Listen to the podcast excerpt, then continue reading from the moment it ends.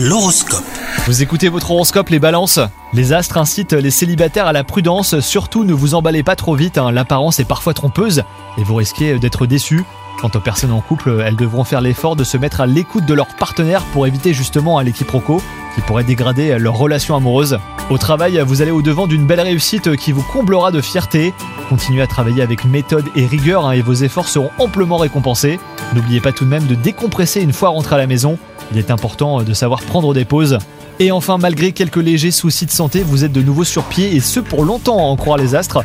Maintenez euh, autant que possible un mode de vie sain mais sans privation. Votre corps vous remerciera. Bonne journée à vous